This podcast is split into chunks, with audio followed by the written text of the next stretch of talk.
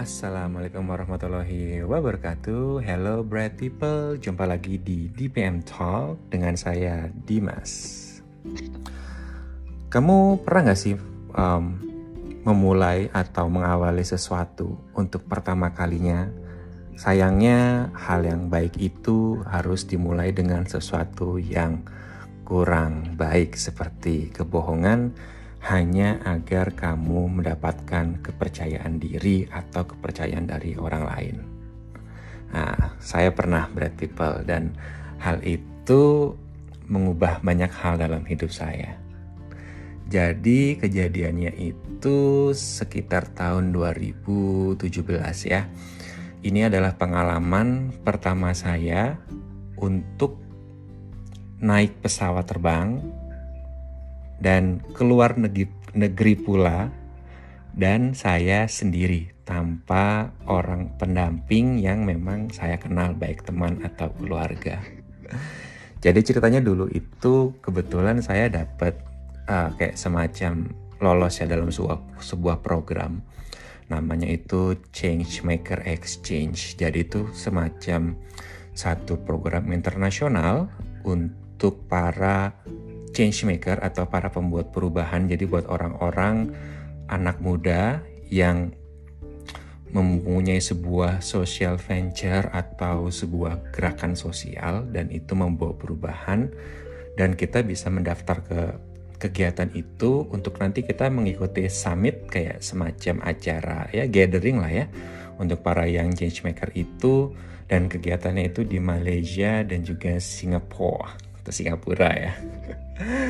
Dan saya daftar saya daftar dan alhamdulillah lolos gitu ya. Saya jadi salah satu peserta dari Indonesia dari tiga orang yang dari Indonesia dan saya satu-satunya yang disabilitas.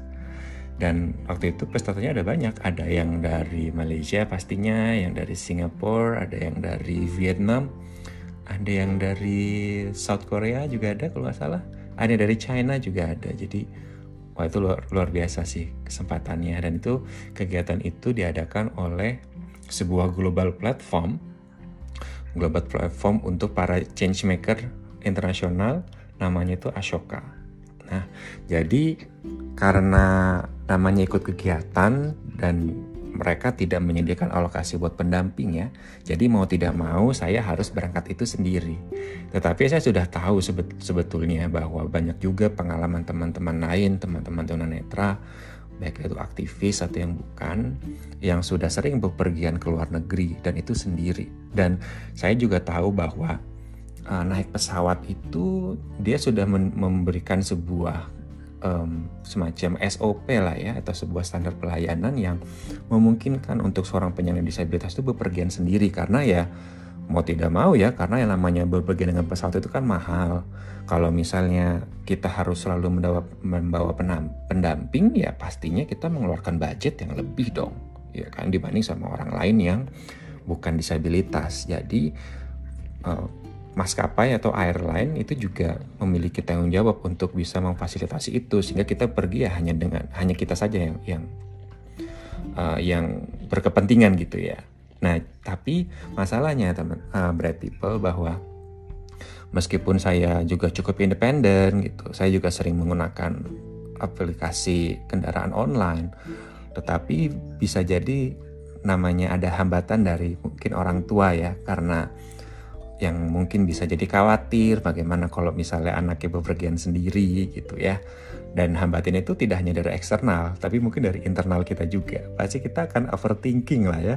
Kayak semacam wah oh, nanti gimana ya kalau misalnya di pesawat terus ada apa-apa kita nggak bisa ke mana-mana gitu ya. Kita apakah dia kita diem aja atau kita nekat lompat dari pesawat. Nah itu kan satu hal yang bikin overthinking ya. Dan sebetulnya kalau kita mau fair ya buat apa overthinking? Karena kita naik pesawat gak sendirian. Ada ratusan orang lain di sana dan kalau kenapa-napa ya kita nggak kenapa-napa sendirian lah ya.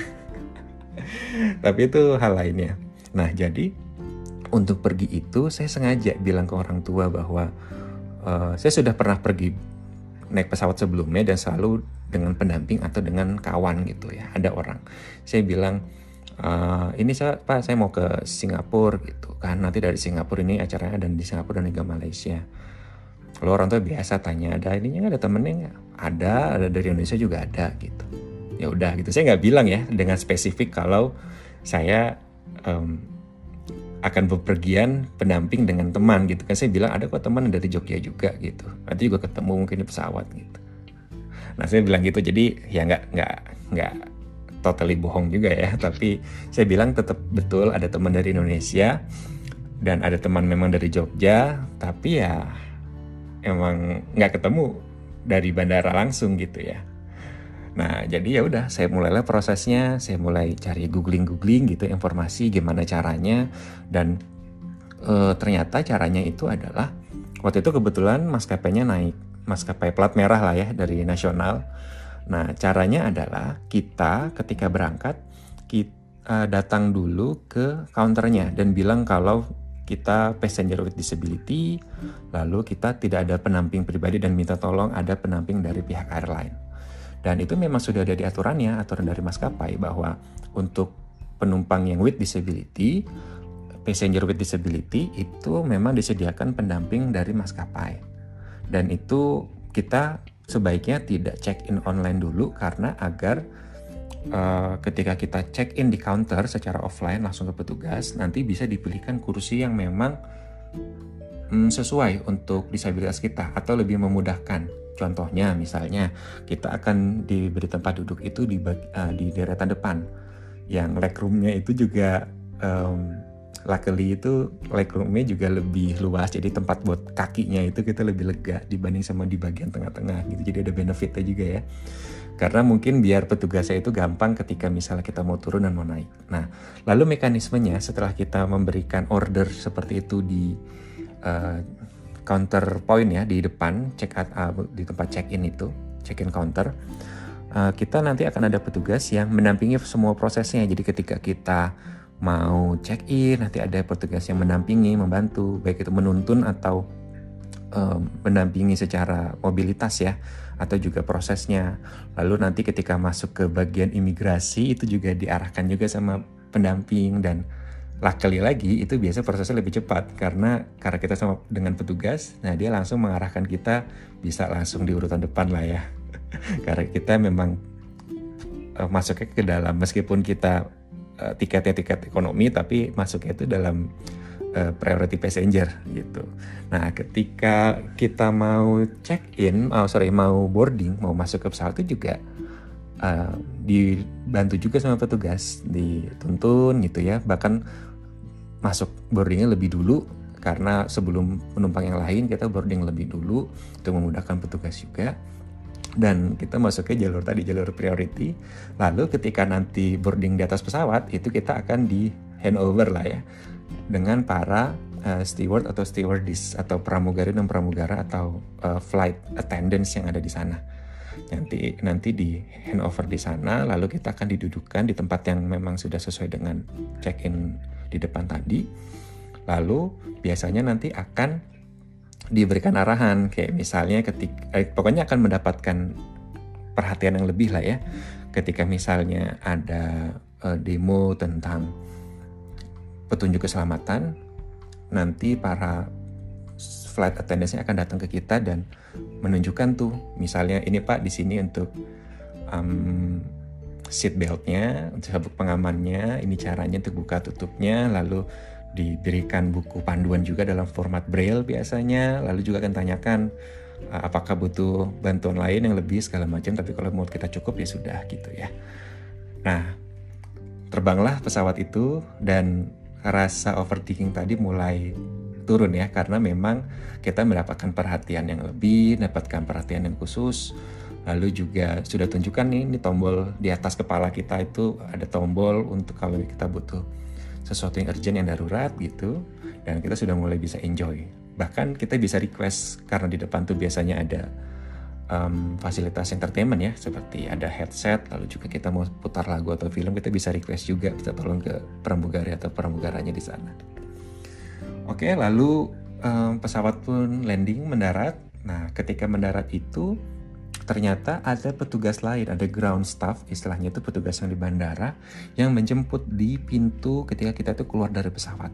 Nah, jadi sama beliau ini waktu itu sepertinya orang Singapura ya, ditanyain tuh di sini mau ada apa, ada kegiatan atau holiday atau pulang gitu kan mungkin dikirain um, banyak juga mungkin orang Indonesia yang tinggal di Singapura ya.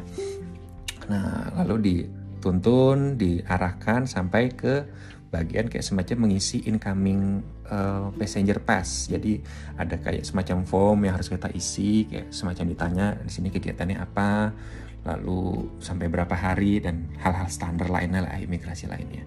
Termasuk juga untuk mengambil koper, ya kan? Tadi juga bingung juga nih, wah kita tunanetra bagaimana ya nanti di bandara kita mengambil kopernya mencari koper bagaimana ternyata dibantu dan sampai di tujuan itu kita bahkan ditungguin juga ditanyain apa apakah mau naik kendaraan umum atau ada yang jemput. Saya kebetulan ada yang jemput dan kita ditunggu sampai ketemu orang yang menjemput kita. Sampai betul-betul kita aman dengan ada orang lain yang bertanggung jawab di situ dan kita sampai dengan selamat dan akhirnya semua overthinking itu berakhir teman-teman.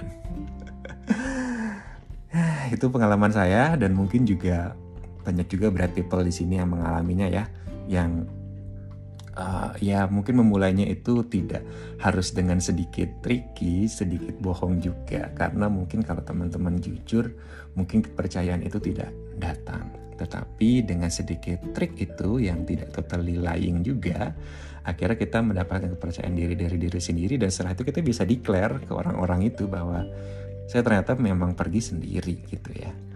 Eh, menggunakan layanan yang memang ada disediakan oleh pesawat. Dan itu ternyata bisa. Dan akhirnya setelah itu kepercayaan itu datang dan tidak masalah lagi tuh ketika misalnya saya ingin bepergi sendirian karena memang saya sudah bisa mengukur resikonya, sudah bisa mencari hal-hal apa saja yang bisa memudahkan dan apa yang nanti berpotensial menyulitkan, kita tahu informasinya sehingga kita bisa handling dan bisa mengantisipasi segala kemungkinan itu.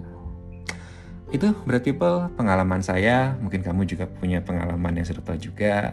Boleh kalau misalnya kamu mau sharing dengan saya, um, karena saya juga adalah seorang disability equality trainer di salah satu maskapai um, swasta asing ya di Indonesia gitu.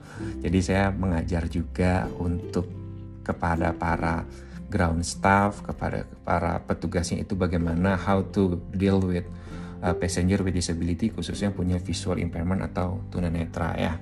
Dan itu kesempatan bekerja itu juga saya dapatkan setelah tadi saya punya pengalaman yang sendiri tadi. Jadi saya punya um, evidence nih, saya punya sebuah bukti bahwa saya memang bisa melakukan itu dan uh, para petugas juga bisa melakukan hal-hal uh, yang sesuai untuk mendampingi passenger with disability. Dan kalau kamu mau um, interaksi dengan saya bisa di Twitter @dimasmuharam atau di Facebook saya ada di Dimas P Muharam. YouTube saya juga ada di Dimas P Muharam. Instagram ada di @demastereducation.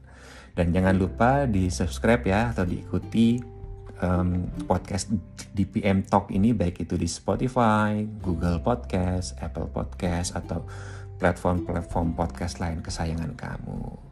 Oke, okay, Dimas is signing out. Thank you and see ya.